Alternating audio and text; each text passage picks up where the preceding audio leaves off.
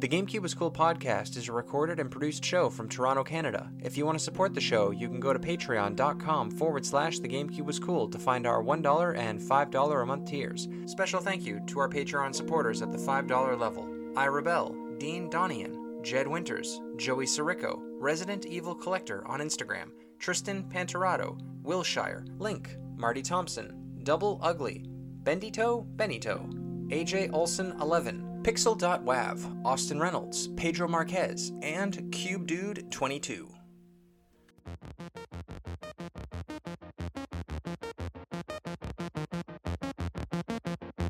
The GameCube, GameCube was cool.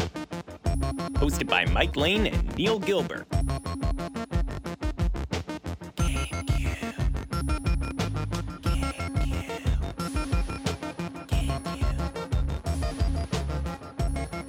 My, my biggest theory from the Obi Wan show, though, Mike, is that uh, by the end of it, Obi Wan will have the mullet from Episode Two. Ooh, that's what that's all we've wanted, and maybe Jar Jar Binks comes back. But Neil, we are live. Mike, thank you so much for joining me today. And we just got done talking about Episode One and Two of the Obi Wan series. So, uh, listeners, if you don't already support us on Patreon, everyone over there who supports us gets to go listen to our review of Episode One and Two. We will revisit that in a couple of weeks once the series is all done. Give our final thoughts on it because, spoilers, it's probably the greatest thing Star Wars has ever done and ever will do in in our lifetime. Honestly, probably. But Neil, I wanted to talk to you about something. Uh, I was watching Seinfeld as I often do, and there is the parking space episode where uh, George is backing his car into a space, and uh, Kramer's friend Mike is pulling his car into the space, going front forwards. And there's Okay. a big, you know, kind of uh, uh, argument about it. Everything people are saying, you know, if you're backing in, that's your spot. You can't try and take it if you're going forwards in. And I mean, I, I every time I watch that, I can't believe that there's people out there who might think that's it's okay to go forwards in in a parallel park space. I agree 100%. I'm so glad that we're on the same page with that. I, I remember that's one of those episodes that as a kid I didn't understand. Sure. And now I do completely. Um, what's weird is that I've been waiting to go into a space forward, like in a parking lot at, I believe I, I'm not going to say the name of the store, but I was at a store recently waiting to go in and someone came in from the other side, like the other angle, basically right at Oh me God. and turned into my space. Like, like I was going in forward and they beat me in forward. Wow.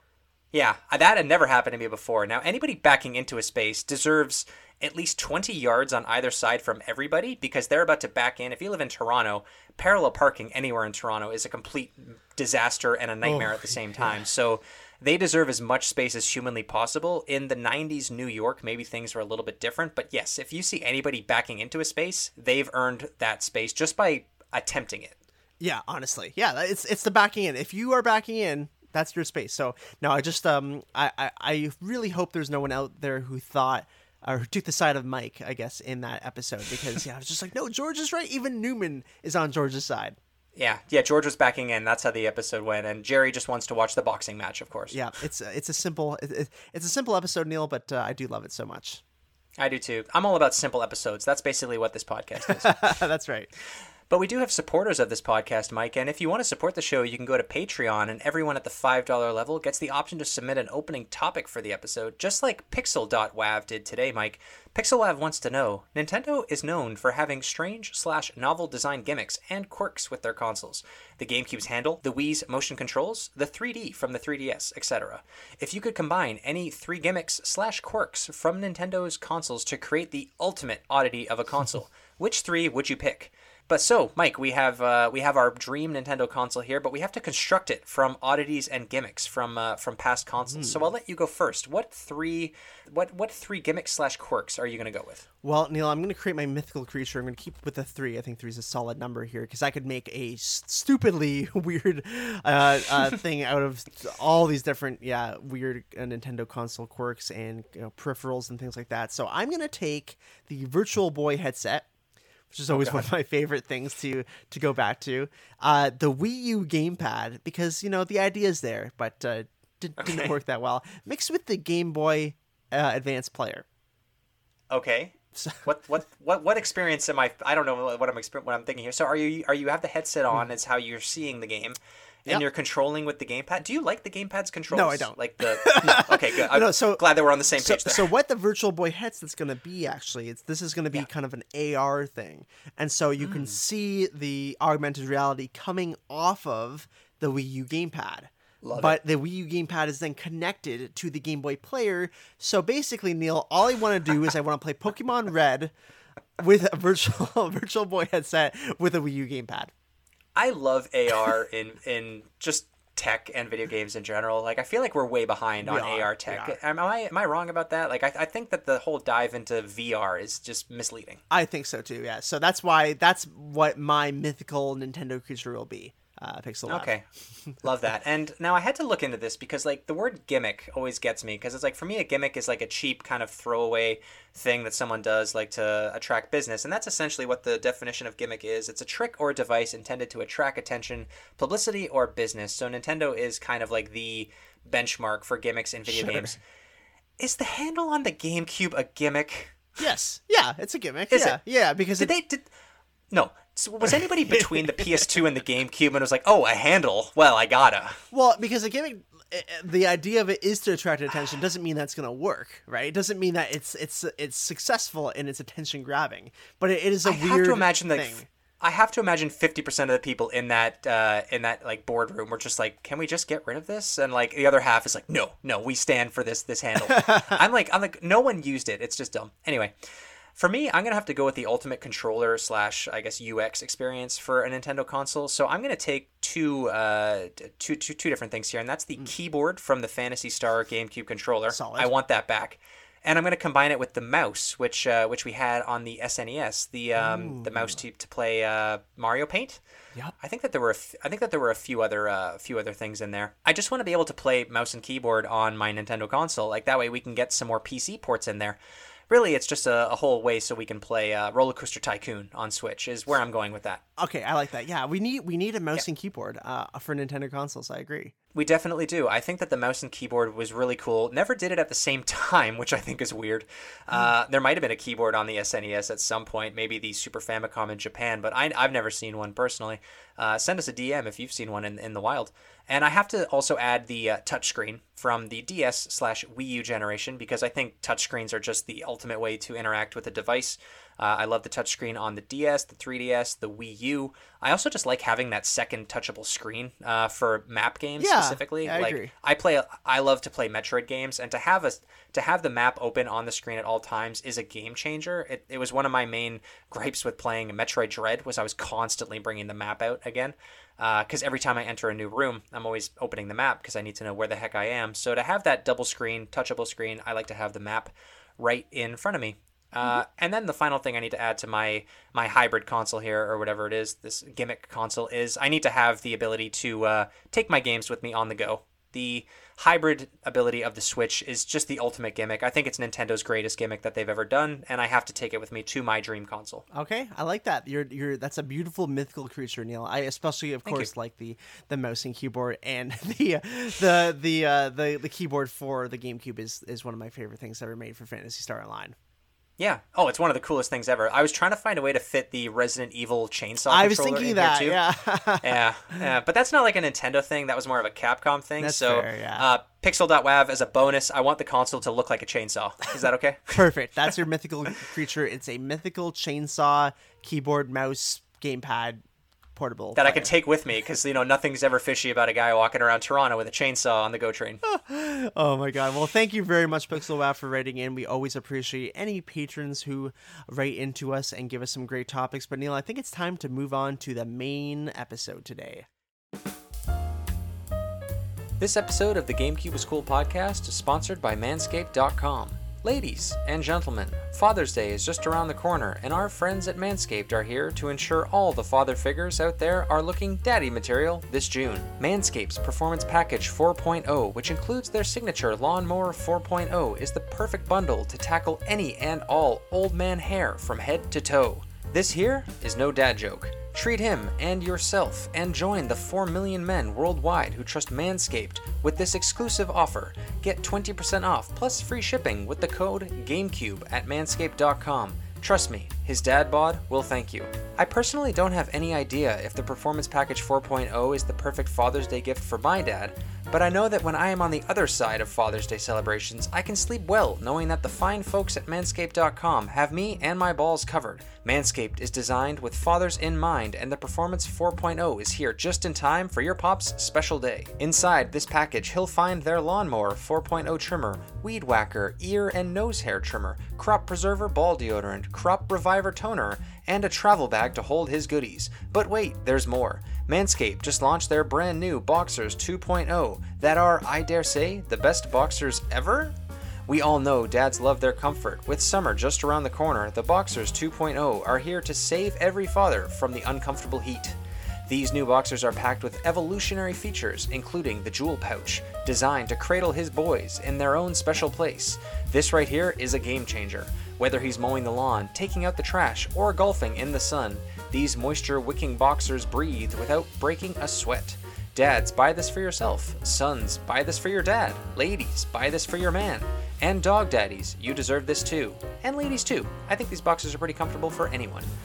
Get 20% off plus free shipping with the code GameCube at manscaped.com. That's 20% off with free shipping at manscaped.com and use the code G A M E C U B E.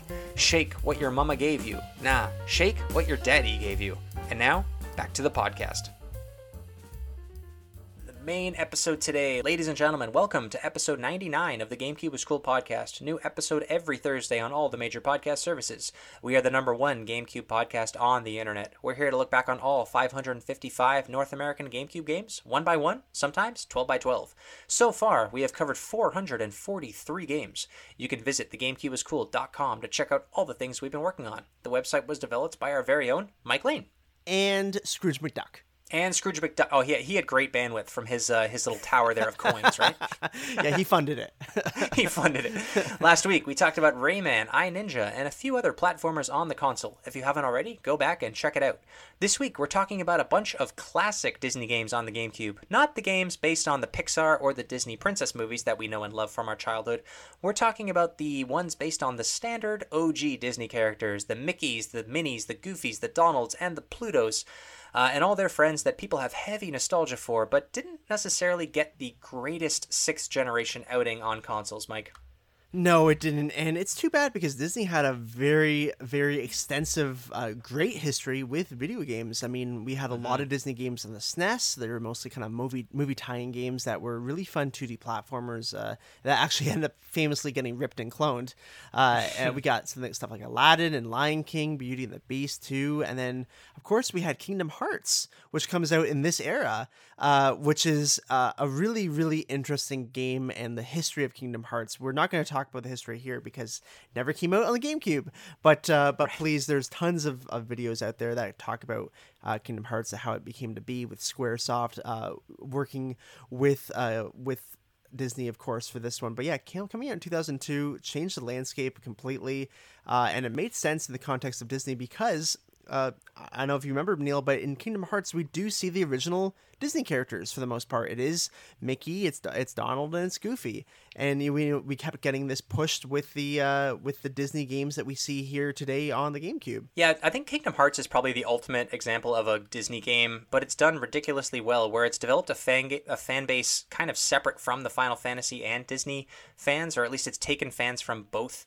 Uh, fan bases, I suppose, and made somewhat of a weird marriage that for some reason works. I honestly will never claim to understand Kingdom Hearts or yeah, why fair. it works or how it even got made is one of the biggest oh, well, things that I want to know about Mike. But it sounds like you have uh, some uh, some information for me, so please share. Yes, so I I did research this because I was really curious myself, and so the initial idea for Kingdom Hearts came from a discussion about Super Mario 64. Uh, Square wanted to kind of make a 64 game but they realized that it, it would never actually work without characters that already have popularity. So they basically said only Disney characters could outshine Mario's popularity in the 90s, which is true. Mm-hmm. And a chance meeting between uh, Square publishers and devs and a Disney executive in an elevator. Uh, Square and Disney actually worked in the same building in Japan. And uh, mm-hmm. this allowed them to pitch an idea directly to Disney, and they said yes. And part of the deal which I thought was interesting, was that the main character would have to be an original character and not owned or based on a Disney property. Okay, Square Enix are great at creating just any anime character done. Sora, yeah, yeah, Sora, exactly. Give him a Keyblade, I suppose.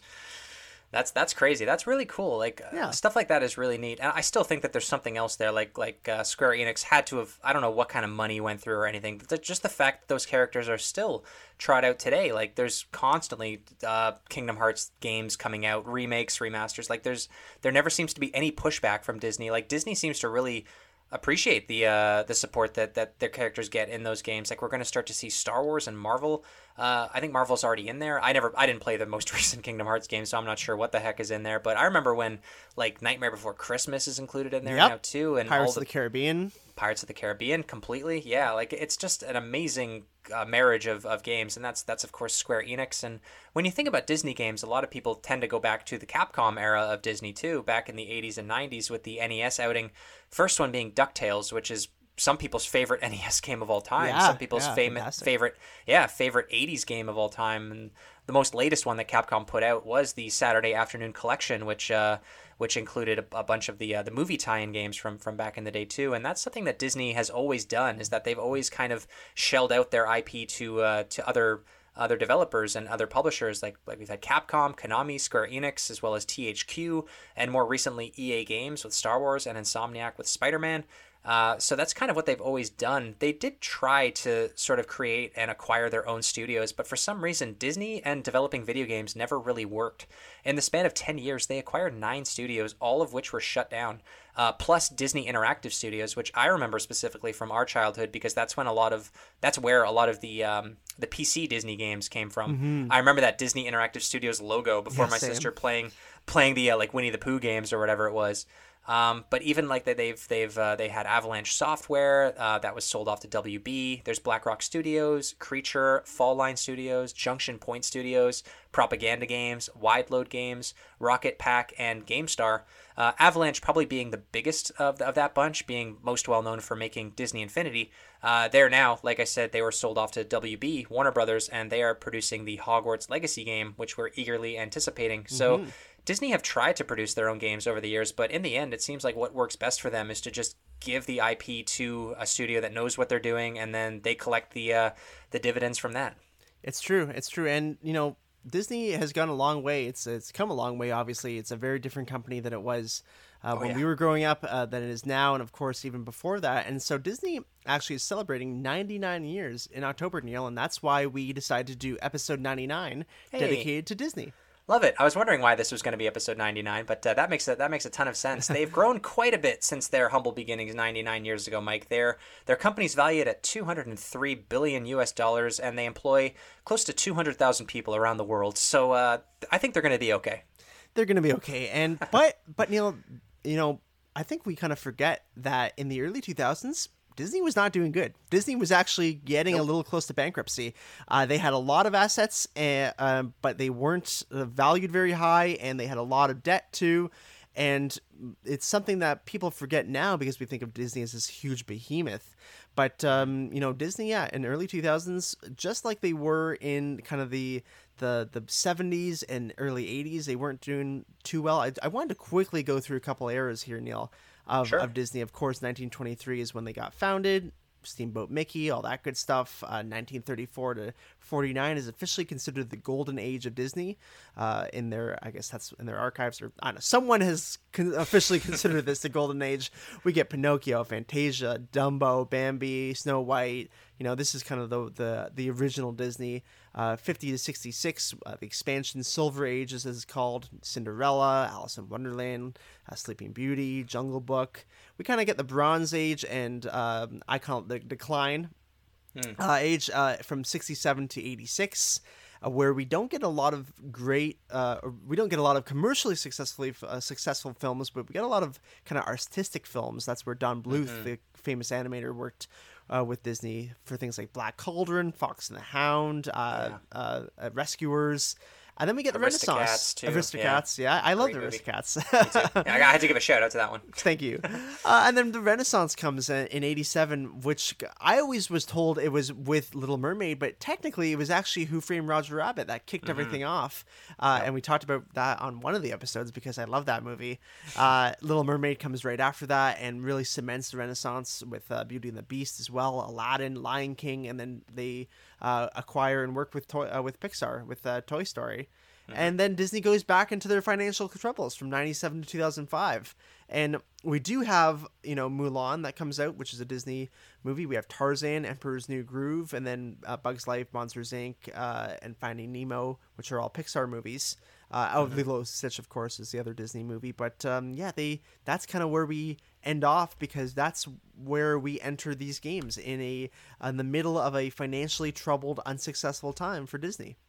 It's so weird that that was their financially troubling time. Like with like th- this is probably like my favorite era from like 87 to 2003, 2004 because maybe it's just because I was a child then, but like we're talking about, you know, Little Mermaid, Beauty and the Beast, uh, Tarzan, Monsters Inc, Finding Nemo, like these are hugely nostalgic films for kids, you know, millennials like you and I, but do you have a favorite era of Disney, Mike, that you like to that you kind of I guess go to if anybody asks you your favorite era of Disney when it comes up in a job interview?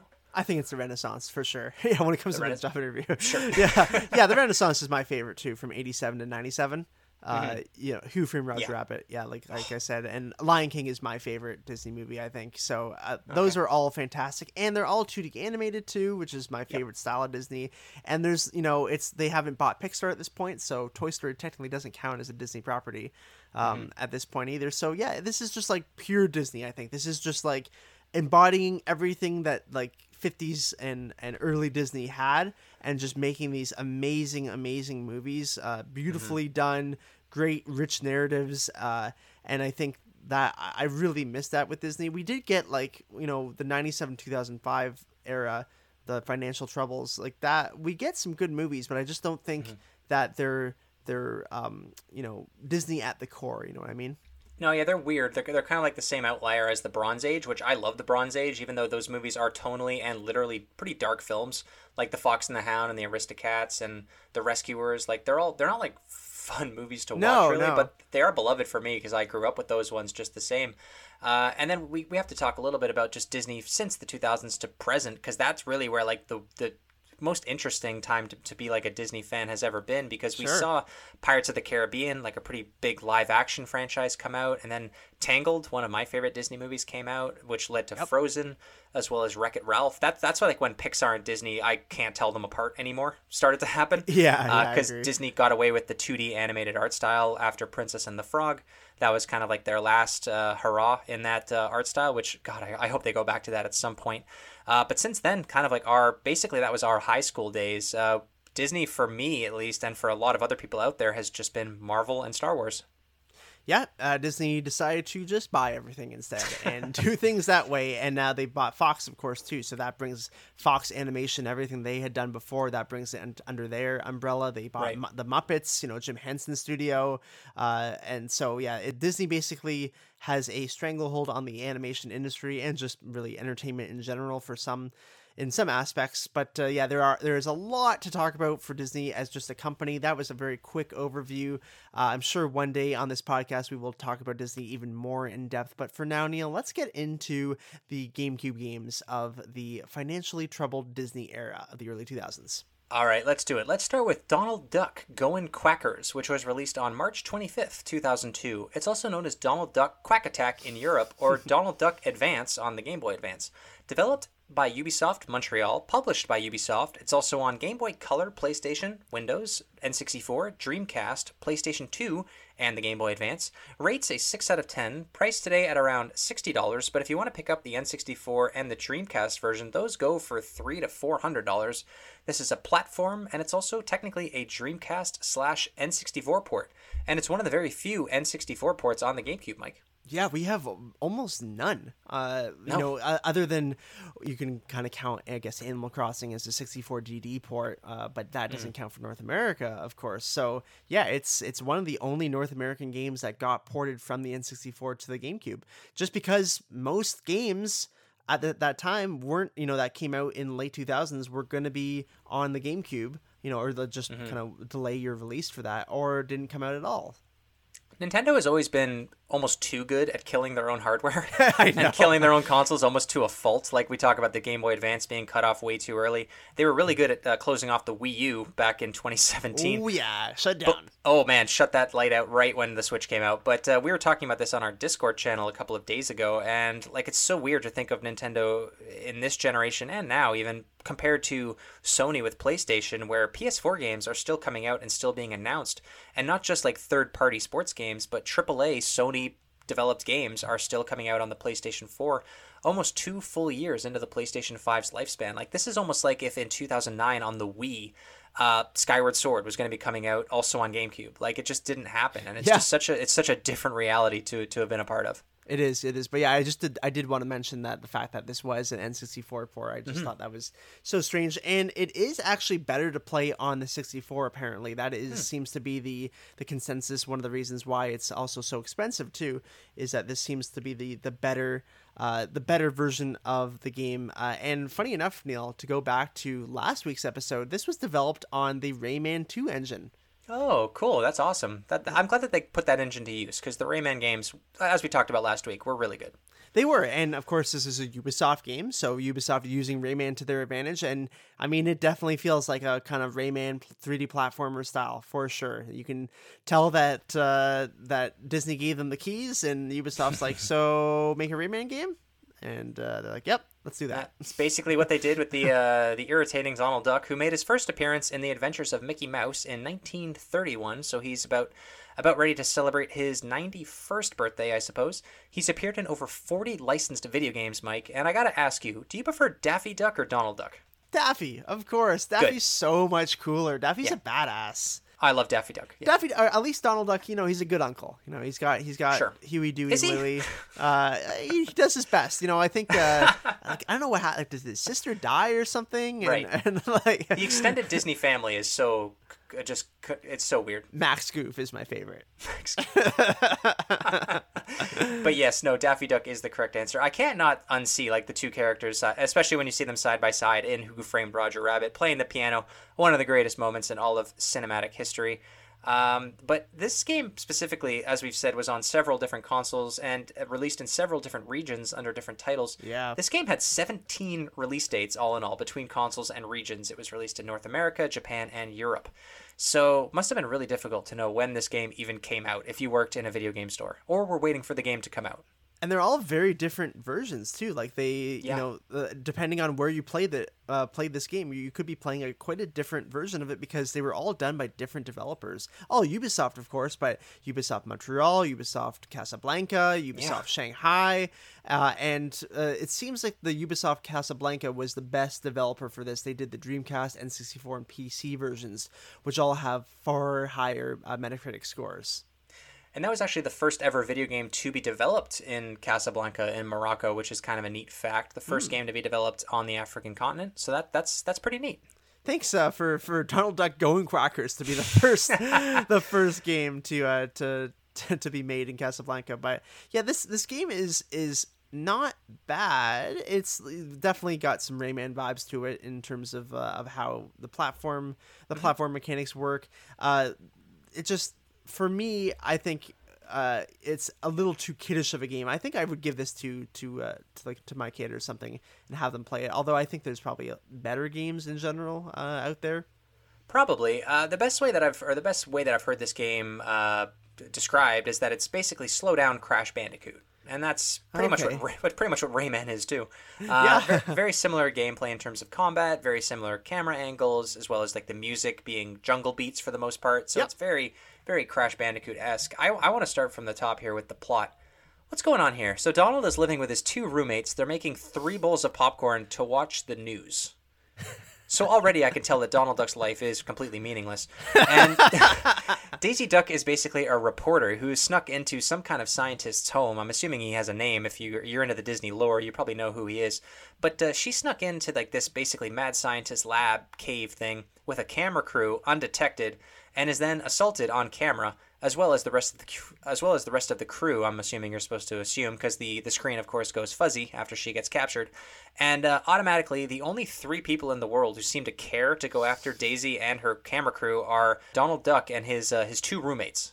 Uh, yes, you know the, the the classic two roommates as in as is in the Disney lore. Yeah, yeah. And who is the chicken guy that Donald's living with? I don't remember this guy. I remember like the other kind of duck character, but there's like a chicken man who sort of acts as your um your narrator for the game as well. I have no idea who this guy is. I, I have no idea. I, Okay. I I'm sorry. I, I don't I don't know the Disney lore as No. much as I should or the Donald Duck lore. I just find it weird that there is two, and we're going to talk about the next one right after this. But there are Hmm. two Donald Duck games on the GameCube. I, I like is Donald Duck that big? Was he that big? Like that he deserved his own game rather than you know having him and Mickey and some others. I think he was fun for kids. Like he had that kind of wacky voice, very irritating voice as an adult. But yeah, exactly. Like I don't, I don't know. Like it was between him and uh, between him and Goofy, really. Like Goofy is probably the more popular. He's like the Kramer of the Disney universe, I suppose. Come on, guys, let's go. But you could do a lot with with Donald Duck. Like he's got his little nephews. He's got his kind of superhero, uh, his superhero facade that he puts on as well. One of the levels that I, I like to uh, I like to I like to see here was the there's like this creepy hand level that you run from. It, it's a very scary looking hand because the fingers kind of move independently like tentacles. I don't know what was going on there That's in terms of the story, but the level itself looked very interesting. yeah yeah the, i mean it, it is interesting like it's it's this game isn't necessarily bad at all uh, depending on what console version you play. Like especially the dreamcast and n64 versions it's it's a pretty solid platformer. Like ubisoft again took the rayman 2 engine and ran with it and uh, got to create pretty solid character models for donald and his uh, and his friends and his his nephews of course. But yeah it's uh it's I'd say a, a relatively average game, and, Yeah. and nothing that really would have stood out to make you be like, "Wow, this Donald Duck game is actually really cool. I wanna I wanna explore more of the Donald Duck world." Yeah. No, not at all. And like even the boss fights are, are pretty uninspired. Like after last week we talked about I Ninja and Scaler, where those boss fights were pretty pretty big and pretty fun and uh, and different. These ones are all very like slow and just kind of under like you basically just understand the pattern. Uh, It's for complete, kids. You know, it's for kids. Yeah, you, you understand the pattern that the bosses are going through. You hit them three times and and that's it. And then you move on to the next one. So unfortunately, a bit of a simple. Uh, a simple campaign to go through and not much replayability because there's no multiplayer unfortunately Yeah, that was my big thing. Like this, it, this because it's it's so geared towards like children. This should have been a game mm-hmm. where you could play like with your with your parents or something, or with like someone else to help guide you through. Yeah, like have Huey, Dewey, and Louie running around too. Like th- that Yeah. could be like your kids playing, and you're playing as Donald, and you can even make it like a tactical RPG kind of thing where you're like telling them where to go, like turn it into Rogue Squadron with your with your three nephews. That would be amazing. I would like that a lot. But Mike, with that, let's hit the back of the case of Donald Duck going quackers, and we'll hit up Donald Duck's next game. Sounds good. All right, sounds good. But first, Victor, hit us with that sweet jingle. It's time to read what's on the back of the case. There's things written on the back of the case. Let's read them. And now we're reading the back of the case. Donald Duck is on a quest. He has to save the kidnapped Daisy from the clutches of the evil magician Merlock. And if this wasn't bad enough, he has to hurry. Donald Duck must reach Daisy before his cousin Gladstone Gander. Master Donald's quacky emotions and explosive temper in this hyperactive, humorous adventure. Yeah, that's right. I love the fact that like Daisy gets like you know someone gets abducted and everyone instantly like like races to go catch the person separately. Yeah, because Mad Mad World, basically. Like, Yeah. Just like every like rat race, everyone's going for this this Basically. treasure. Uh, it's weird. Yeah. It'd be awesome if that's what happens when like an Amber Alert comes through on your phone. Like everyone just kind of shoves each other out of the way and starts a rat race to try and find Let's find this person. Black Honda Civic. anyway, next game of the day is Disney's PK Out of the Shadows, which was released on December 3rd, 2002. Developed and published yet again by Ubisoft. It's also on PlayStation 2, rates a 5 out of 10, priced today at around $25, and this is another action adventure game. And it stars yet again Donald Duck as Paperinik, or PK, as he battles to stop the Evron Empire from taking over Earth. Okay, so I got I got some stuff to say. Okay. So um so this is PK Out of the Shadows in uh, North America, but if you're living in Europe, it's just called PK because PK is uh, a Paper Paperinik. Uh, I don't know how you actually pronounce it. Is a comic book, very successful comic book series that was based in Italy. uh, for many years, and it's uh, specifically a Donald Duck comic. Uh, again, released only in Italy, and uh, very much like a Duck Dodgers kind of thing. If you, Yeah. uh, if anyone out there remembers Duck Dodgers, uh, of course, a parody of Buck Rogers, uh, TV show from the '60s. Uh, But Duck cooler than Dodgers- PK again. But cooler than PK, yeah. Duck Dodgers, Daffy Duck as his alter ego in Oh. the 24th one half century. uh, a fantastic theme song sung by Tom Jones. Yep. And um, yeah, that always I loved. But PK is actually a really, really cool comic book. I did a lot of research. I was kind of reading some of them too. I was like, wow, this is pretty awesome. Uh, they first came out in 1969 and they've been on a long run. And Hmm. it was kind of a, I don't want to say darker, but like more adult uh, version of Donald Duck, and uh, very cool how they portrayed him too. Just really, really random. He was an anti-hero for uh, uh, for sure in there, rather than a hero. So quite like I I almost like a Darkwing Duck as well. Okay. uh, which is another kind of uh, alias. But yeah, it's it's very cool. I just don't understand No. why this was a thing, especially in North America, somewhere that you really didn't see these comic books or, or hear about PK at all anywhere. And uh, pretty significant risk by Disney to, to push it out here without much other you know supporting content. They kind of just threw this video game out here and said, "Hey, here, like like try this out." and it's you know it, it's very much comic book style too in terms of the the game. Uh, we see a lot of uh, comic book kind of side by side, similar to Ultimate Spider-Man, although not done as well. And of No. course, the the art style is cel shaded, uh, just like Ultimate Spider-Man. It's very much that comic book style with the the, the stark black outlines and the cel shaded uh, figures. And so it was cool in that sense, and I I did really like that. But uh, big missed opportunity, I think, for this one.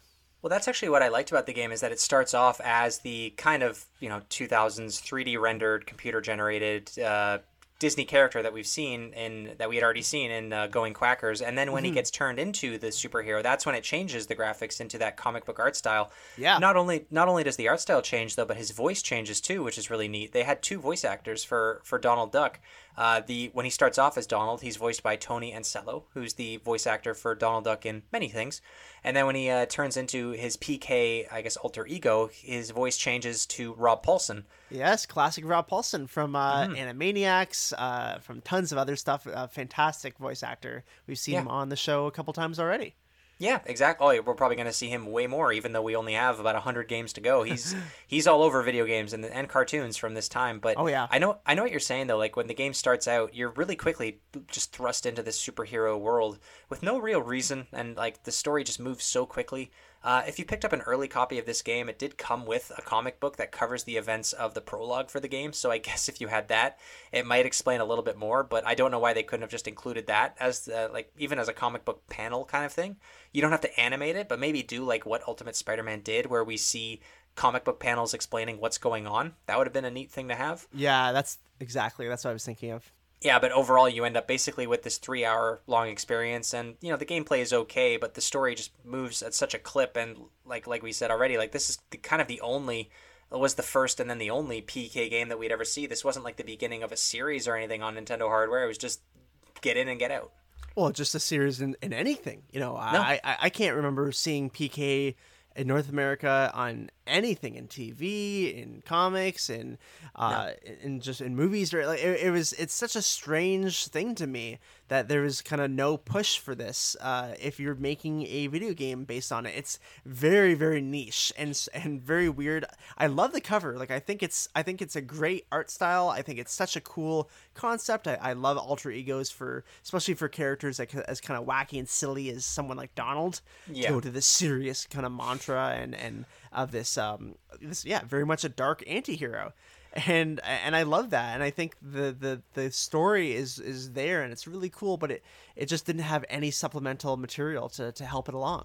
Not really. No, I actually really like the back of the case more than the front of the case. I know you said you like the you like the art Oh yeah, the back yeah. the, yeah, the back of the case is really honestly better than the front, because the front of the case is is Donald Duck in his in his weird outfit, just you know coming at the case with his fist, you know, like Superman basically, and like Yeah. it looks like it looks kind of very generic to me, honestly. Like we've seen probably a hundred cases at this point where it's just the main character coming at the box with their weapon of choice and the title of the game.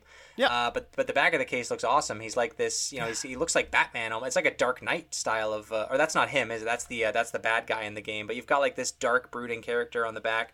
And it's all comic book paneling, and like the voice bubbles are all that font from comic books, and there's word bubbles, and the sound effect uh, words in, in big letters, which is really neat. So that part is really cool, and I can only assume that the comic book is, is, is worth the read. But uh, if you pick this game up years later used, the, good luck finding that. yeah, exactly. And like, there's so many missed opportunities in this game with mm-hmm. just even how they had dialogue. Like you did mention how you would have liked yeah. it to be more like um, Ultimate Spider-Man in terms of the panels, but like yeah. when you are talking to people, it just comes up like a black, you know, overlay that comes up on the from the bottom of the screen. There's mm-hmm. such an opportunity here to have you know the side by side panels or just have some cool comic book art style.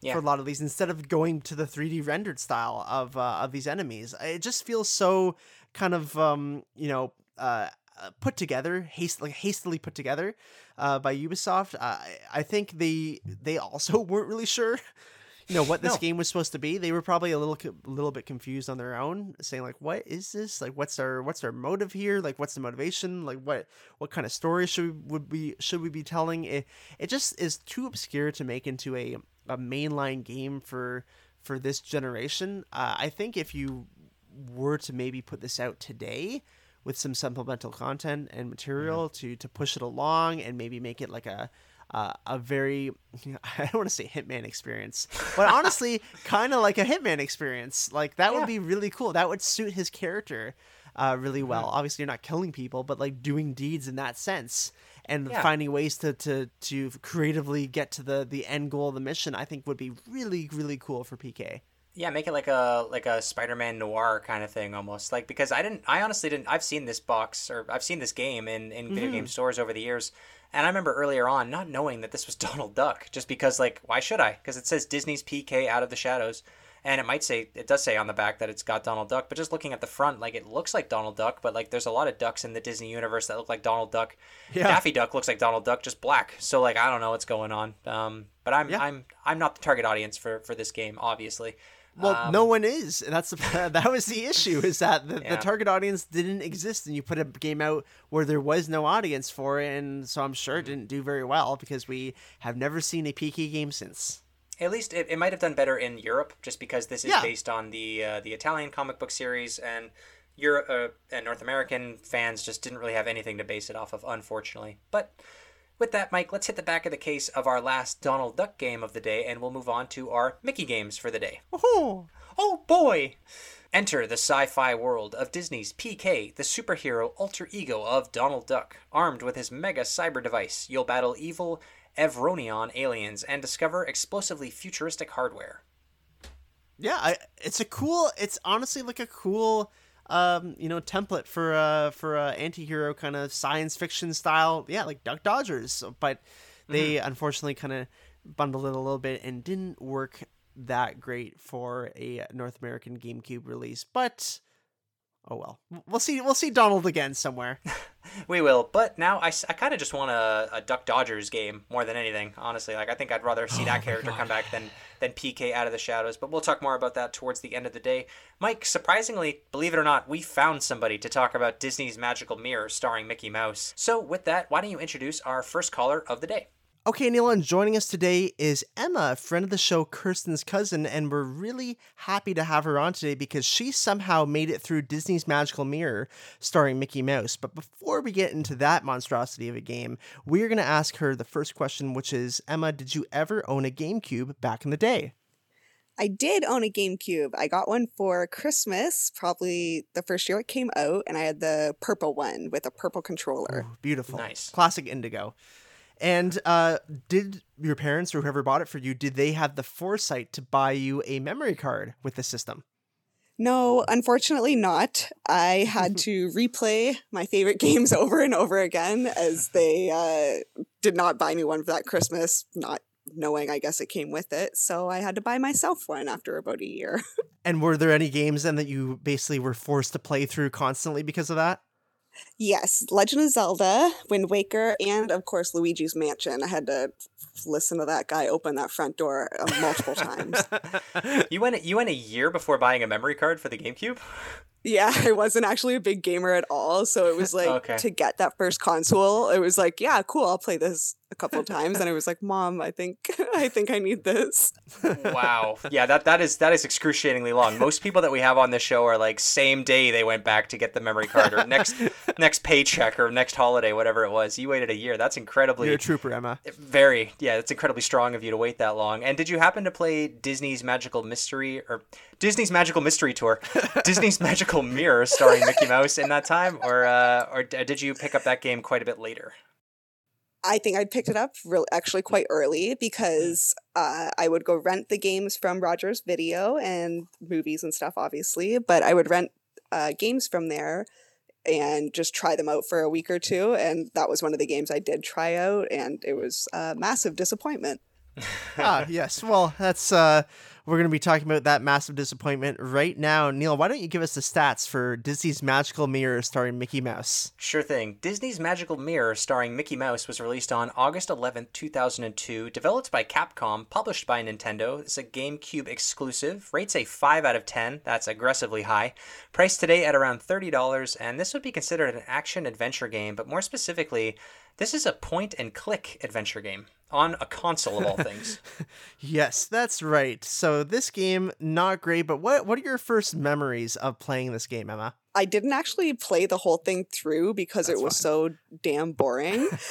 but I uh, I remember playing up until the point where like the mirror broke and you have to like look for all the pieces and such. Just right away, as soon as you start playing the game, you're like, what is this? Why did someone make this game? Like you have this awesome joystick and you're asking me to point and click through the, something that looks like a weird bright Luigi's Mansion. Like, oh, it was awful. yeah, this is easily one of the worst looking games on the console and like the most annoying to listen to. Like you never hear Mickey really talk. He's just doing the ho ho and like the ho like the entire I think the game might only take 3 hours to beat. You you uh, you raged quit pretty early on. That mirror smashes within the first 5 or 10 minutes, I think. I know. I rewatched like a video walkthrough of it, and I was like, "Oh, seven minutes in, that was about right where I got to." And I was, Yeah, that, that, that's pretty early on. I'm sure that that's if we had heat maps of this game in 2022, that's about where I'm sure most people fell off. Was once they found out that this is like a point and click, you decide which room to go to, and the puzzles are all basically solving themselves. What's interesting though, we may have watched the same video on YouTube. It's a let's play, like I said, about three hours long. 2.2 million views on that video. Wow. I mean, Yeah. there's a lot of people who wanted to see how this game ends, clearly, instead of actually playing through it. I can tell you how it ends, though. I'm going to spoil this for you, Emma. I'm really sorry. But basically, spoilers Mickey does find all the pieces to the mirror. He puts it all back together. And he comes out of the mirror like it's a bad dream and everything. He wakes up the next day, and basically, he just says, I hope I have cheese, and then goes downstairs. what? That's it. He wakes up like like hoping that hoping that everything that happened was just a bad dream because there's like, there's like this ghost that kind of kidnapped him. It turns out the ghost just wanted a friend. I guess you're supposed to feel bad for the ghost at that point. The ghost comes out into the real world with Mickey, uh, and Mickey wakes up and goes, "Was it all a dream?" And then he says, "I hope I have cheese." And then he goes downstairs, and then the credits roll. Wow. What the? Greatest what the Disney hell is story that ever supposed to mean? Multi-billion dollar ind- multi-billion dollar corporation. This is what they came up I with. I mean, he's a mouse, so he likes cheese. I forget that he's a mouse sometimes. Oh yeah, that doesn't even that didn't even like click for me. I was like, why would he want cheese? I know His that name took me a is- second. his species is in his name, and I forget that he's a mouse half the time. But yeah, that's that's in a nutshell how the game ends. I'm sorry for spoiling it for you, but uh, yeah, all in all, a very a very Oh, dull game. thanks. to I would have never made it through. Maybe you can go back to Roger's video and rent the game again. Uh, hopefully, yeah, one day. yeah, this is definitely a rental game for sure. This is not a great game to buy. It is thirty dollars today, which is, uh, I mean, it's probably thirty dollars not well spent, to be fair. But this is a GameCube exclusive. So, uh, Emma, this was the only place that you could have played it on was a GameCube, and because of this, did you was the GameCube the only console that you had back in the day? Yeah, actually, it was. It's the only console I've ever owned. Uh, we weren't really like a big video game family per se. My parents weren't like super about them, I guess, and neither were me, my sister and I. But like, I loved that GameCube, like I played Luigi's Mansion and Legend of Zelda all the time, and probably Pikmin as well. Yes. And then the only other game I played was like Super Monkey Balls when friends came over, right? Wow. That's what. That's why it just this is so funny to me that you played these, you know, AAA great games, just fantastic, and then boom, you have uh the, this Mickey Mouse game, which is just so random. And like, was there like was there any reason that you guys got this game? I think it was because it was rated a bit lower, and I would think I was thinking almost that my sister would want to play it because she's uh, four years younger. But uh, we took it home, and like my sister wasn't even one to play the game; she would just like watch me rip through the other ones. But like we took this one home within ten minutes. I was like, "Mom, I don't, I don't understand. Like, I We don't- made an error. let's get rid of this." yeah, we made a mistake. Cal- miscalculated. T- please take this back, Rogers. Hopefully they let us let us take it back. But if you had been like a kid in the '80s and the '90s though, and you had picked up like any Capcom Disney games like Ducktales and what Aladdin and Lion King, I think like some of those were Capcom games, and they are all really good games. I don't know what happened with the Capcom Disney partnership in the 2000s. It fell off a cliff, unfortunately. Like uh, Disney in general, Disney games in general on the GameCube, unfortunately, fell from grace because if you had blo- if you had bought like Mickey's Magical Mystery Tour on uh, on the SNES back in the day, it probably would have been a really good game. But for some reason, the quality of these we call them the OG Disney games with the Goofies and the Donalds and the Mickeys, they're all not good. Yeah, and this is something that we we've already talked about a little bit in this episode, but I want to kind of get your opinion on this, Emma. Is like as as a kid, you know, kind of the, from the the early '90s, like us, and uh, growing up, not really with Mickey Mouse and Donald, and as much as maybe some of the other Disney and Pixar properties. Like, how did you feel seeing Mickey Mouse in his own game? Like, did that actually speak to you at all? Um, it was probably like the reason I picked it up was because it was Mickey. There's like some familiar familiarity, but like I don't care for Mickey at all. Like even just rewatching the video now, I was like, this guy is annoying as all hell. Like Yeah. every sound he makes is awful. But uh yeah, there's definitely not like I don't care for him, so it was definitely I didn't feel bad giving it back. It, that's that's for sure. Yeah, that and that's like the thing, you know, we're going to talk more about a couple of these other games, but all the Disney games on the GameCube, if you can believe it, only had the main like the old Disney characters. It only had Goofy, uh, Donald Duck, Mickey, and then obviously I guess like sometimes Pluto and and some of the other random characters from those times. But we didn't get any actual Disney characters from the early 2000s like a, a Lilo and Stitch for example, or anything from the early 2000s. So like, Emperor's New Groove. yeah, honestly, like that, I would have taken that. And and so Emma, would you would you have felt more connected to these games if we actually got uh, Disney characters from the early 2000s instead of Mickey and these guys? Yeah, so I totally agree with you with uh they could have used anything from like the 90s even because we were what 10 when this like thing came out. Like Yeah. they could have Yeah. used like as any Disney princess like I said Emperor's New Groove would have been a way better idea.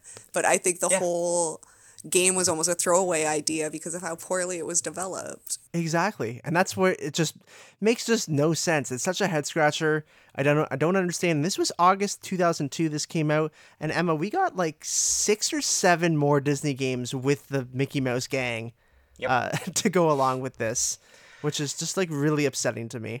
And they didn't end there too, because with the Wii they had Epic Mickey, which I think those games are actually pretty good. Epic Mickey one and two, they finally came around and like made good games. And then Disney Infinity was huge with the Toys to Life series, which centered around Mickey and Donald and Goofy, but it also included way more of the Disney umbrella. Like eventually we even got Marvel and Star Wars in there too. So they were building up to what they were what they would eventually become with video games. But unfortunately, we really did have to suffer through about five years of unfortunately trash really like there's maybe one or two redeeming titles in the disney uh, pantheon of games in the gamecube generation but unfortunately we were not getting the same quality as we were uh, being 90s kids Well, uh, Emma, is there anything else you'd like to say about Disney's Magical Mirror starring Mickey Mouse before we let you go? It was terrible from start to midpoint and I hated the little pointer altogether. It was gross. Perfect. Yeah, you know what? That is a great summary of it. I agree. And Neil, I think it's time now for you to read the back of the case. Okay, will do. Emma, in case you didn't know, we reread the back of the case of every single GameCube game. That's kind of like our mission statement of this podcast is to at some point read the back of every single case uh, on the GameCube. So here it goes for Disney's Magical Mirror starring Mickey Mouse. Join Mickey in a fun filled adventure as he gets lost in a magical world inside his bedroom mirror. That's it. Just a quick summary of the game. Yeah, do you think that accurately explains the game, Emma? Yeah, like it does. It doesn't give you anything more. It's just like here we are. Take it as it is. yeah, we agree. But to thank you very much for coming on today. We really appreciate it. Obviously, we don't know anyone who has played this game, and we haven't played it either. So we are really appreciative that you were able to come on and talk to us a little bit about your experiences and memories playing Magical Mirror. Thanks for the, uh, I guess, embarrassing call out that I played this awful game. we all have those stories, unfortunately, in our back catalog of games. But uh, yeah, cool. Thank you so much for your time today. We really appreciate it. And uh, hopefully, we'll talk to you again real soon. awesome. Thank you so much, guys. Have a good one. Thank you. You too. Bye bye. What a nice young lady. What a nice young lady. Thank you very much, Emma, for coming on today. We really appreciate all your your insights, your memories, and uh, just being able to talk about this game because yeah, I I think there's very few people on earth who are able to successfully talk about this game, Neil successfully talk about it and can admit that they beat it. Like like Emma said, like she stopped playing as soon as the mirror broke, which is basically the, when the story of the game starts. So she figured out pretty soon that this game is not is not great, and that's why I said up front like that this is one of the worst games on the console is because we're talking about Disney here. Like we're not talking about you know any of the other publishers or developers that we've talked about. We're not talking about any acclaim or or anything like that. Like this is Disney now. And yes, they do do a lot of outsourcing with their video game development, but still, like when you're talking about Mickey Mouse, who at this point in 2002 was coming up on 100 years old, like you'd think that they would have some kind of quality, like bar of quality that they want to hit with this game. And we've seen great Disney games by 2002. We saw all yep. of the great games in the 80s and 90s, and and we even see some pretty good Disney games now. It's just weird that in this kind of five to 10 year gap of, of years, we just saw trash after trash come out. What I what really doesn't make sense to me at all, and we did mention it obviously because it's the main feature, is the fact that it's a point and click game. But mm-hmm. the fact that it's a GameCube exclusive, Neil, it's not like it's like a Sims game right. that was made for PC that got brought over to the GameCube, and it's like, well, mm-hmm. you know, you just have to kind of live with this because this is how the game was designed. It was designed for PC players, but Magical Mirror is designed for the GameCube. I know. Like they thought, like, okay, we got this GameCube, this great controller, this great console, a lot of power behind it. This would have been a good game if it was like a cereal box, like you bought a box of Lucky Charms, and this is the game you get. I think that this game, we'd probably be talking way differently about yep. these games today if these were just cereal box games. Instead, they were. F- maybe not all full price, but they were all probably at least forty to fifty dollars back in the day, and they were sold as fully licensed games under Capcom and Konami's um, Konami's banner. And this is what we got. And yeah, a point and click game, not a PC port. This was built from the ground up for the GameCube, and this is what we end up with. It's just very head scratching, and it's not like that you could even hook up a mouse or a, you had the keyboard from Phantasy Star Online, but no mouse support. Like I think if you could have played this game with a mouse and keyboard, it may have been a completely different story. But uh, nope, you had the GameCube controller, and that completely changes interacting with the game. Yeah. Oh, exactly. I it, it, this is just a mind-boggling game, and I don't want to ever talk about it again, Neil. So let's move on to Disney's Hide and Sneak. Just a terrible title. Hide and Sneak. All right. So Disney's Hide and Sneak was released on November 30th, 2003, developed and published by Capcom this time. Still a GameCube exclusive. Thanks, Capcom. This game rates a 5 out of 10. Once again, that's generous. Priced today at around $35, and this is an action adventure. And this is the last game to feature Mickey Mouse as the protagonist until 2010 with the Epic Mickey series. Ah, Epic Mickey, which is actually a pretty good game. But yeah, uh, unfortunately, we're not talking about uh, games like that today, Neil. We're talking about Hide and Sneak, which I said is a terrible, terrible name for a uh, a game because, like, what, why, how, who? But uh, it, it's technically a stealth game. Yep, it, it is. It is. That's where the sneak. It's it's Mike. It's a play on the words hide and seek. You see, the the classic childhood Shut game. but this is not just a simple hide and seek game, Mike. There is a plot, just like any other classic stealth game. This this could be drawn parallel to the Splinter Cell series, if you will. Not not even close. No, uh, there's please, a small. please don't, don't sully the Splinter Cell name by saying that. Oh, I'm sorry. There's a small alien named Lulu who's floating around in space. She gets hit by a meteor and falls to Earth. Mickey and Minnie Mouse are having a picnic for obvious reasons uh, when they discover Lulu, who crash lands on this planet. In any other story, this would become a just a complete body harvest game where aliens take over, but it's a Disney game nonetheless. At first, uh, they think that she's a mushroom, but then Minnie or Mickey, depending on who you're playing as, uh, depending on who you're playing as, climbs on her and starts doing poses uh, for the character. Uh, then all of a sudden, Lulu starts floating away with the other mouse still standing on it, and it's up to you, the character, the other character, either Minnie or Mickey, to go after them and find them. Hence the sneak part of the game. Yes, the sneaking, which, and I will say I'm a big fan of the fact that you can play as Mickey or Minnie. That's like a big one. And I, I'm glad that they finally were able to put this in after a couple of games. And the game itself doesn't look bad. You know, Magical Mirror, like we said, that looks bad. That does not look like a good game uh, in terms of the graphics, the gameplay, everything. This game actually looks okay. And the angle that you're at, it's not a point and click game, so that helps a lot. And so, like the angle that you're at with it, you're kind of at this uh, 2.5D style kind of, uh, I guess, uh, angled uh, camera, and you know the it, it plays okay. It's not terrible. It, the graphics look nice. The there is something satisfying about slowly moving your analog controller to to, to make Mickey go in like a extremely slow pace, uh, which I th- I think was a, a nice little addition and, and touch here. So this was a game that Capcom put a little bit more time into than Yeah. a Magical Mirror, and clearly clearly there was a lot of thought put into this as well. But it just like there's just not a lot of stuff going on in this. No, and again, like we're going back to what we talked about with uh, Mickey's Magical Mystery Tour, uh, is that I don't want to play games as Mickey or Minnie Mouse. Like this would have been Yeah, such a yeah. such a cooler game if this was based on a movie or a TV series back in the day. Like how cool would it have been, Mike, if there was a stealth re- recess game? Oh, my stealth recess game would be amazing. But like for me, Like- the first thing I thought of was Lilo and Stitch when I Oh, saw sure. when I Yeah. saw the um Alien coming down to Earth. Yeah. Yeah. Oh my God. Yeah. Completely. eh, like why it's I, I I don't know if you know I and I did research on this to figure out like if there's a licensing thing or something, Mm. but it just seemed like Disney in the early 2000s, uh, like we said, wasn't doing great. They for whatever reason thought that going back to the like Mickey and the gang would save them, I guess, No. and and uh, another I think big reason why we have Mickey and and his gang in a lot of uh, these early 2000s games was because Capcom created these assets and kind of just kept reusing them. Oh, that's a good point. That's one of the big ones, and because these games were they're like you said, they're not budget titles, but they're not full price titles either, for the most part. So Mm-hmm. Yeah. like it's uh for for Capcom and Disney's benefit, they're like, okay, these titles aren't going to sell probably like gangbusters, but they're not going to not sell anything. So let's just kind of keep pumping some of these games out, the sports games, the not so great uh, Mickey games, and let's just keep making them so we can kind of turn a small profit and go to the next thing. Because there was clearly like a, a license that they had with Nintendo at this point.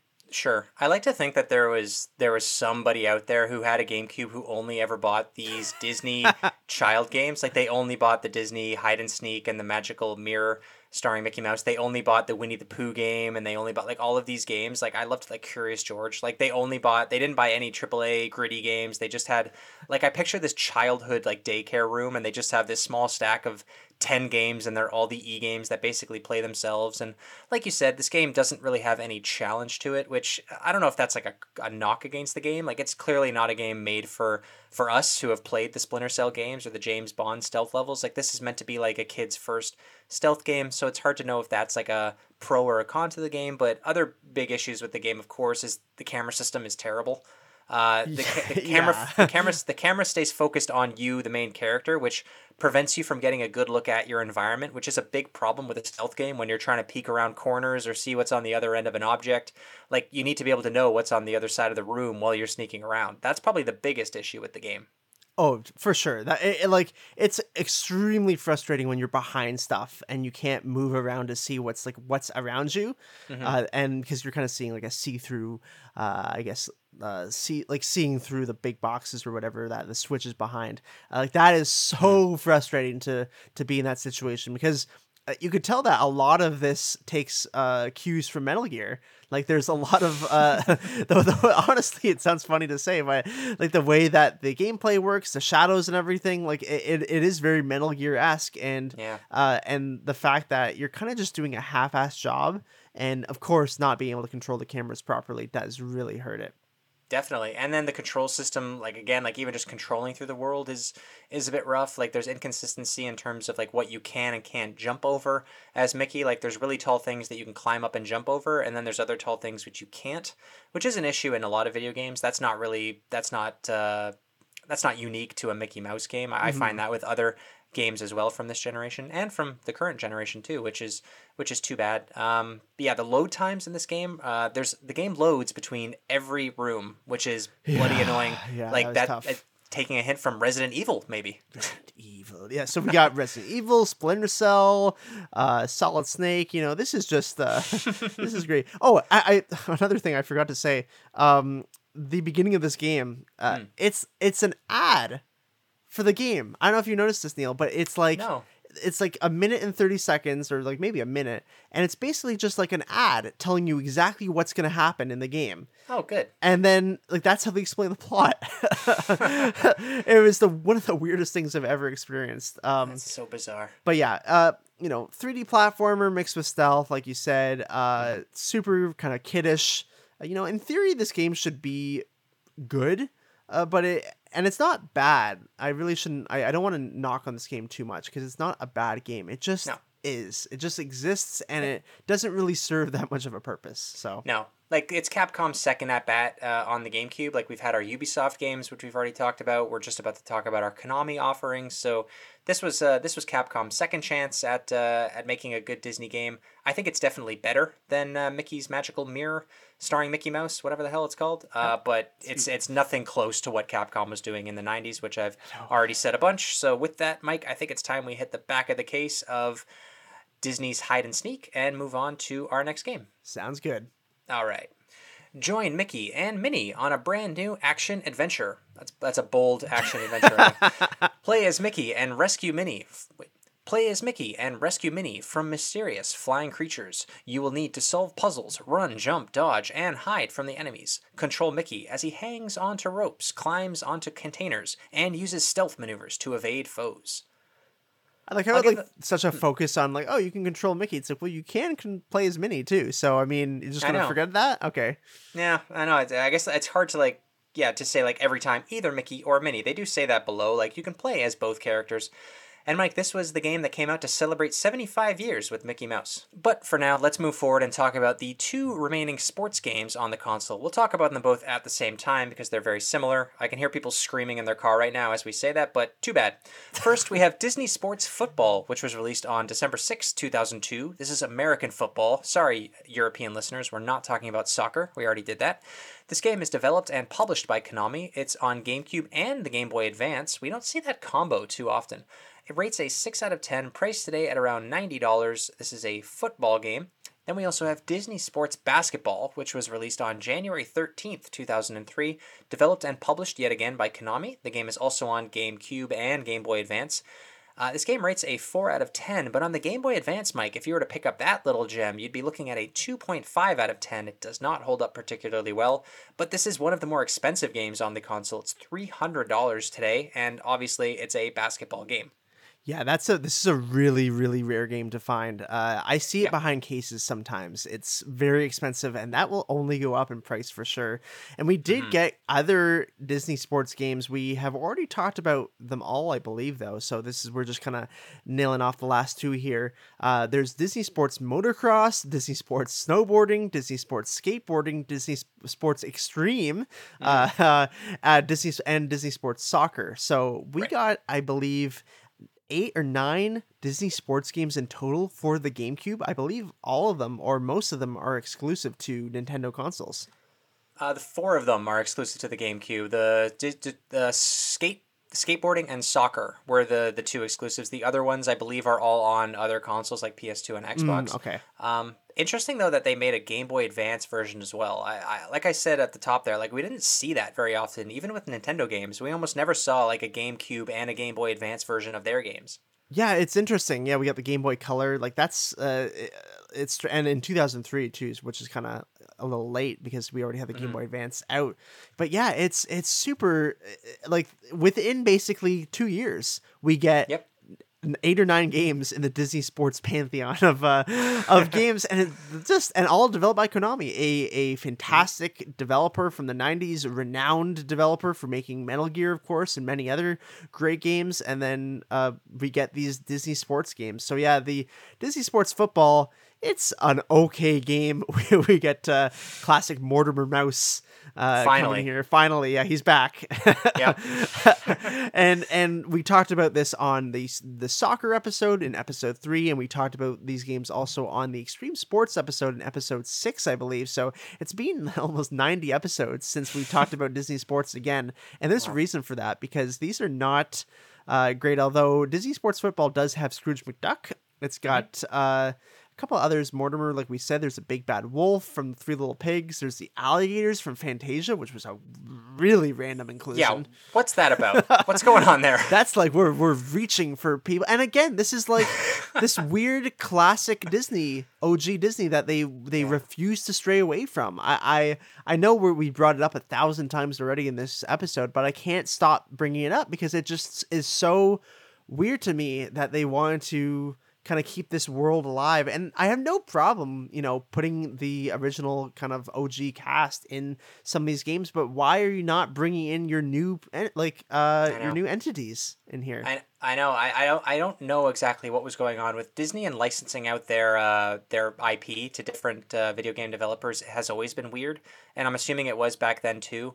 Like Konami published a total of 16 games for Disney between 1999 and 2015, so I can only imagine like they had to stick within certain parameters as to what characters they could use, which is why they're reaching so far into the back catalog to get to bring out the alligators from Fantasia uh, in a time when like we have Pixar's coming out strong, like even Disney movies in the in the two thousands, like they're not the most beloved Disney films of all time, but from our generation they are. Like Emperor's New Groove and Lilo and Stitch are becoming classics, and and to to us, not not so much at the time, I suppose. They weren't critically well received at the time, but they are getting there. Like it would have been cool to have seen like Kuzco's team and uh, and Stitch's team and and everybody like having the dinosaurs from Dinosaur in there too. Like just random stuff like that would have been really cool.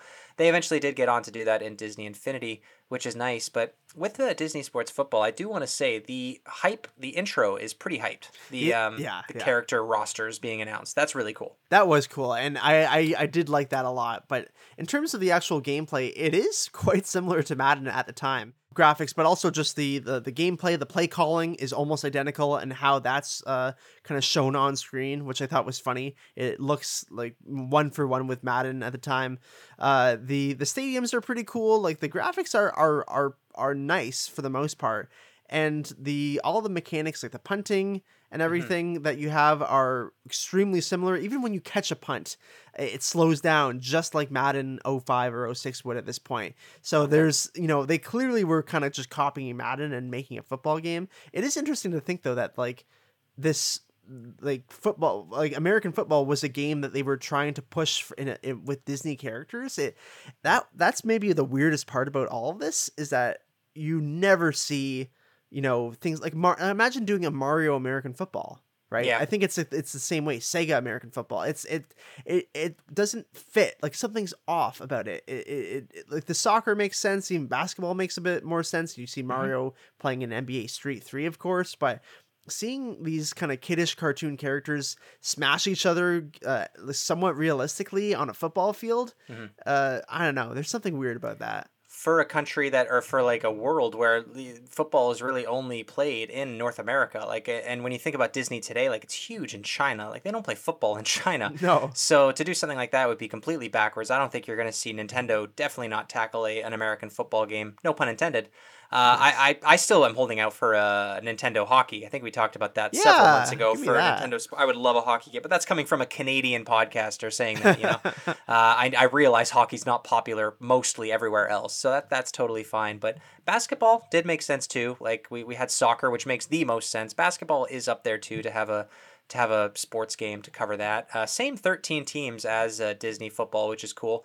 I love seeing Goofy in this game because he looks ridiculously tall. he does they just made him like the, the center basically just like that the, the tallest guy on the on the court and yeah this honestly i know this gets gets worse ratings and i think it's because this game is much more arcadey Yeah. than uh, than Disney Sports Football. Because again, I gotta say, Disney Sports Football is basically Madden in every way. I was way. gonna say that. Like this looks like a Madden game to me, and I'm glad that you talked about it's the comparison to Madden because I was like, this doesn't look terrible. It doesn't look completely different from a Madden game. And yeah, watching Disney Sports Basketball compared to an NBA game, completely different. This is actually closer to like a Mario Strikers, if anything. It is, yeah. Constant power ups all the time. Yeah. Uh, just very fast, like stupidly fast. Uh, that you're going through the game.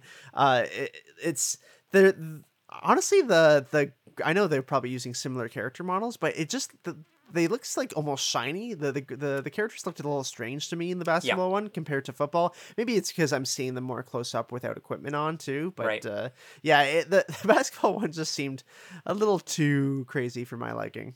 too crazy. I, I agree that I think with sharper graphics, it could be a little bit better. My biggest issue with the basketball one, we talk a lot about uh, announcers in sports games and how much we admire their work. I despise the announcer in Disney basketball. yeah, that was really. Oh, he was really annoying. Mickey Mouse from the three point line. Like, and he says something for everything that Everything. I happens. know, I know. He doesn't shut up the entire game, and I'm sorry if, if for some reason that person is listening to this, but uh, I couldn't stand it. I needed something a little less. I needed way less announcing. I needed the voice to not be so cartoony and Disney Channel like. Like, it's ridiculously irritating to hear him. I would shut that off instantly The if I had this game. Honestly, oh my god, and and the HUD for this game is crazy. Like there, there's so much stuff on your screen. Like the basketball court is, is almost feels so small comparison like, in comparison to everything. And yeah, the, the I don't know. They could have actually done some cool things with Disney Sports Basketball. Again, Yeah. if you put some different characters in here instead of just standard. I don't even know what they are, like who you play with. You know, when you're just like playing with uh teams, like mice. Are they like what are these things? that was the weird thing was why I, I think that these games are so similar to Mario Strikers because when you play Mario Strikers, you're given a team of like Toads or, or Koopas or Goombas or whatever. And this one, I'm like, who are these little guys? Like, I what- know. I don't know enough about the Disney lore to know who these characters are. That's why I need I would need like an anchor to a more I guess current day Disney franchise to know what the heck is going on. Uh, I think that they, they should have done something more like that, but I don't know if Capcom or Konami were given the keys to the castle, no pun intended, at, at the time to, to use those movies and characters, which is too bad because like I would love another Disney sports game to come out and, and have more characters. Like combine Infinity with with Mario Golf and Mario Strikers could be so much fun. Like playing basketball as Darth Vader versus Goofy. Like bring it on, man. That'd be so cool. honestly like th- that would be that's that's where i want that kind of stuff to live and it's weird because you know i mentioned graphics but the the cutscenes are all fantastic like Mm-hmm. the the cutscene to the disney sports network logo is really cool and and, and looks very realistic to like what an actual sports uh kind of trailer would look like and the of course the the intro the the the Yeah. the first cutscene just like football super hype like i Mm-hmm. want to play this game just because of the uh the opening trailer so Unfortunate, but uh, nonetheless, that is the the last bit of the uh, Disney sports games on the console. Do you have anything else you want to say about these games, Mike, before we close out the episode? Because I'm just about tapped out. Yeah, I think we're good for for Disney and uh, the Disney sports, especially. We'll put a nail in the coffin. Although we will probably hear Disney Extreme Adventure, Skate Adventure, uh, from Marty when he comes on for the uh, the Extreme Sports episode coming in a couple weeks. Pretty sure there's a Simple Plan song in that game, so I am very excited for that. But anyway, let's hit the back of the case first with Disney football. Mickey and his pals turn football upside down. Get ready for some serious game with explosive tackles and spectacular touchdowns as Mickey, Goofy, and other Disney favorites, it's a strong word, take to the gridiron. Favorites, really. Okay, everyone's favorite, Mortimer Mouse. He's our favorite. That's right. Yeah. And now we have Disney Sports Basketball. Everyone's favorite Disney characters change onto the court for some slam dunkin' action. Who will be on your team? Mickey? Minnie? Donald? Goofy? Have they got what it takes to beat the evil arch rival? Train them up and get them ready for an entertaining, fast paced basketball game full of Disney magic, featuring simple controls, famous Disney characters, and several game modes, including training, challenge mode, and a multiplayer option. I will say some of the arenas are actually kind of cool in the basketball uh, one. There's Charmers Arena, I think it's called, and it's like the the Disney castle that you Yeah. play in. Like that's that's pretty sweet. Where are you playing when you're in like the uh like the back alley streets? Like wh- where's that supposed to be? yeah, yeah, that's that's the gritty side. That's where uh, Lady and the Tramp are getting the uh, Ah. the pasta. Okay, gotcha. Like where the hell where the heck was Roger Rabbit? Roger Rabbit should have been in. That would be really cool though. a lot of missed opportunities and that's the theme of today's episode of course is missed opportunities neil there were a lot here and with that said what games in this missed opportunity list would you would you recommend to the uh, listener, if any? Oh man, uh, I, I don't know if I can really rec. I, I'm not personally looking for any of these games, honestly. But if I had to pick one, like gun to my head, you got to go out and buy a game right now. It's probably going to be one of the Donald Duck games, like maybe Going Quackers or the PK game Out of the Shadow. Like I'm definitely not picking up either of the miss the Mickey games, honestly. But I I don't want any of these games. I'm going to say right now. But if someone's like, hey, I have a copy of Donald Duck on GameCube, I'll take it. But other than that, pass. How about you? Any games that you would recommend? Yeah, you know what? I would probably say the same thing. Although I will say I would like to try and find Disney Sports Football at a relatively okay price. Not the ninety dollars. If I can find it for maybe less than fifty, uh, that would be amazing, and I would love to pick that up because it's just so interesting. You don't really see Madden clones or just No. football clones in general. EA kind of has a stranglehold on that market, so that would be really cool. Yeah, sports games in general, like uh, like you said, like I, I really miss. That's why that backyard kids, you know, backyard sports games were really cool because that's basically what we got. It's just you were playing as Yeah. kids versions of the athletes, but like we want to play as some of our favorite our favorite Disney or Nintendo characters. Sometimes it's just a lot more fun. And speaking of Disney characters, Mike, where do you see the future of the classic Disney characters going forward? Do you think that we'll ever see anything, any era like this again on Nintendo hardware? Well, I mean, I don't think we'll ever see just Disney characters, and I don't think we'll ever see Disney exclusive games on Nintendo hardware for a long time, um, if ever. Uh, I think Epic Mickey kind of put the nail in the coffin, even though that's a good game. Uh, but I don't think it. I don't think it met the expectations because they, did make Epic Mickey two, and uh, I don't think that met expectations sales wise. So Disney kind of went away from that. But Disney, for the most part, you know, they've decided to move in a different direction completely from, you know, creating original characters. That's not really what they're about anymore. They're more about using the existing characters uh, and brands that they've acquired over the last 20 years since these Right. games came out, which is honestly probably a better financial move for them, right? Because now you're not taking these risks and creating these new characters or bringing back these old classic characters to, to have their own games. You know, now you can basically just have like Disney Infinity style or Disney Racing, which came out uh, earlier this year for the Switch. So we're, we're, we're still going to see Disney games that are definitely tailored to Nintendo consoles, I would say, because it is the, the most kid friendly console and Disney, of course, being the most kid kid friendly fan, uh, kid friendly corporation in that sense. But um, I no, I don't think we'll ever see a D- Disney Nintendo partnership like we got in the early 2000s on the GameCube. I don't think so either. I think you're going to keep seeing ports of the old Capcom games, which is really neat. We got the Disney Saturday Afternoon collection last year, I believe, yeah. which is really cool. Like Aladdin and Lion King are coming back, and then we got the uh, the uh, not Scrooge McDuck, what uh, the Ducktales game that came out. Like that's a classic NES and Game Boy game that got remastered on the Wii U of all things, and I think it's been since ported to the Switch. But that's all cool stuff to get the classic uh, classic games. A exclusive Disney game again on on Nintendo. I don't think we're ever going to see anything like that again. Like you said, Disney now lean into the franchises that they buy instead of characters that they build out of nothing in terms of video games. So the Disney games that we're getting in this generation now are Star Wars, you know, Jedi Fallen Order, and Marvel Avengers slash Spider Man slash Wolverine slash whatever else. Um, I think if anything, like you're just going to keep seeing games like that come out, which aren't going to be on Nintendo hardware. Sorry to say it. Those games are made for PC and Xbox and uh, PS4. It's too bad we're not seeing any sort of dumbed down version for uh, for the Switch come out, but maybe Nintendo's next console. Um, I would love to see them. I would love to see them go back into their back catalog and make some some you know kind of Disney Infinity again, a collection of characters. Like like show some love too. A lot like you have hundreds of movies over the years and shows and everything that's just been sort of left to to sort of die or just kind of you know it's on Disney Plus now. You can watch it on this streaming service. But I love the gritty games that they're making with the Jedi Fallen Order series is really fun. But I, I want to see that you know kid version of Disney again. You know like we still Exactly. get we still get the Frozen's and everything, but like and the the movie that came out this year Encanto is really good. But I want them to you know d- dive back into the the, the innocent time i guess is a, weird thing to say but like the you know the, the golden era the peter pan and the beauty and the beast like like show me a video game with that again. That'd be a lot of fun. I agree. It would be really, really nice to kind of go back to the time where Disney didn't own everything, you know, and just like that's not happening. Yeah, and like and, and kind of go back to that era uh, because this is it, it, you know we talk about these games and they're not very good, but it, it makes me a little sad because these were the last vestiges of kind of Disney as we knew it, as our parents knew it, as Yeah. our parents' parents knew it. So it's it's it's kind of broken off like that. That was it. We're never going to see that again, really. And so there's something special about these games that I think will actually rise in price a lot Yeah. over the next couple years. They already have, as we can see a little bit, but I think they're going to get really expensive because they're games of a bygone era. Uh, this uh, early 2000s Disney is really the last stand of original Disney and like the the Disney that Walt kind of envisioned. You know, now we see very much mega corporation and conglomerate style of in terms of how they do everything. Uh, But yeah, so it's a little sad to me to to see these games and be like, oh man, like this is this is the the old times.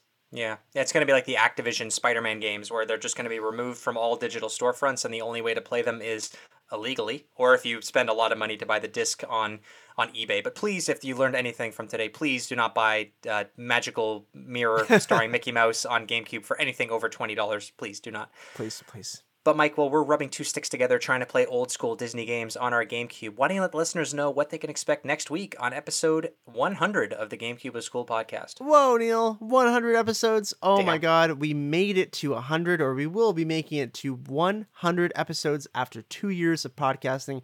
We can't thank you guys enough for listening. It's been amazing, and we're gonna go in depth about uh, the top 100 Nintendo games that Neil has put together. Uh, the list of all the uh, submissions that everyone has been sending in for their top Nintendo games. I'm really excited to to hear what that list ends up being, and of course, we're going to talk about Super Mario Strikers to celebrate us reaching 100 episodes and uh, celebrate Strikers, the new Strikers coming out for the Nintendo Switch. So excited to talk about Strikers. That's going to be a ton of fun. It is kind of like a two-parter episode where the first bit is going to be us going through our uh, our 100 Nintendo games of all time list. Thank you so much to everybody who submitted their list. By the way, I will of course thank everyone next week as well. And of course, like we say every week, really amazed by the people who have supported us over uh, 100 weeks or 100 episodes now. Uh, just really quick, like there's a lot of people out there who only listen to a few of our episodes, which is cool. And we still get messages today of people who say like just caught up. We've listened to every episode now, and that blows my mind even more that some of you out there have Yeah. listened to every single one of our episodes. So next week is going to be a huge shout out to all of you as well. I'm already getting I'm already getting started on that now, obviously. So uh, I'm going to cut myself off there with uh, thanking everyone for listening to episode 99 of the GameCube is Cool podcast. New episode every Thursday on all the major podcast services. Leave us a rating and a review so we can make the show better. You can support the show by going to patreon.com forward slash the GameCube was cool. All patrons get the show ad free and a little early. Thank you so much to everyone over there. You can follow us for free on Instagram, Twitter, or Facebook, and you can join the weekly conversation on our Discord channel. Just search The GameCube Was Cool. Share us with your friends and family. Tell Mortimer Mouse Neil says hi. Thank you so much for the support, and we will see you next week. See you later, Mortimer. We'll see you in hell, Mortimer. GameCube. Over 600 games you've never heard of. GameCube. The product of what happens when you think inside the box. GameCube. oh, poor guy. Poor guy. I wonder where he exists now in the Disney archives. He's with Huey, Louie, and Dewey. Mm, Huey, you say Huey, Louie, and Dewey? Uh, sorry, I meant Huey, Dewey, and Louie. There you go. Yeah, yeah. Well, it's because Huey and Louie in the news, you know? Yeah, uh, uh, Huey, Huey, Louie in the news? Is that Huey? Huey Lewis. Huey Lewis in I was news? making a joke, Neil. God damn it. Oh, god damn it. All right, well. right over my head.